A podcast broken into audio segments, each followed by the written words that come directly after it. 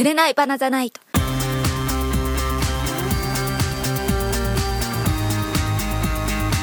こんにちは。長倉修へのポッドキャスト「くれないバナザナイト」第3回目となっています。今回は沖田さんが不在の中私長倉修へ一人でお届けいたします。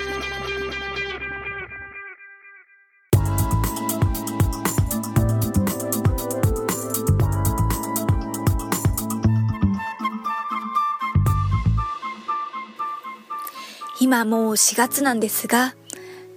3月を振り返ってみると外食が多かったです。フレンチ女子会コース2100円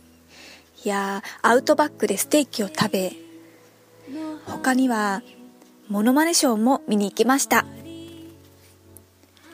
そして3月は花粉症の方も大変だったと思うんですけど私もその一人なんですが今年はアロマの花粉抑制スプレーを買いましてだいぶ役に立ちました。お家に帰って部屋にスプレーしたり洋服に吹きかけたりマスクに吹きかけてマスクをつけ出かけると調子のいい時は一日くしゃみ一回もしないで過ごすことができまして結構使いました。香りはハーブの香りなんですけれどもミントというか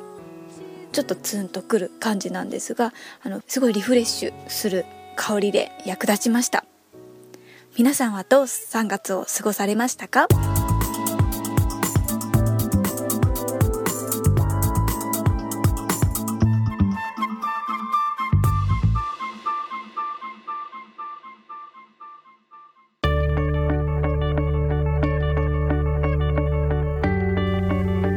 今回はちょっと短いのですが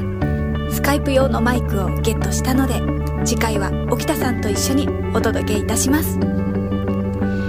ではまた次回お会いしましょう。さようなら。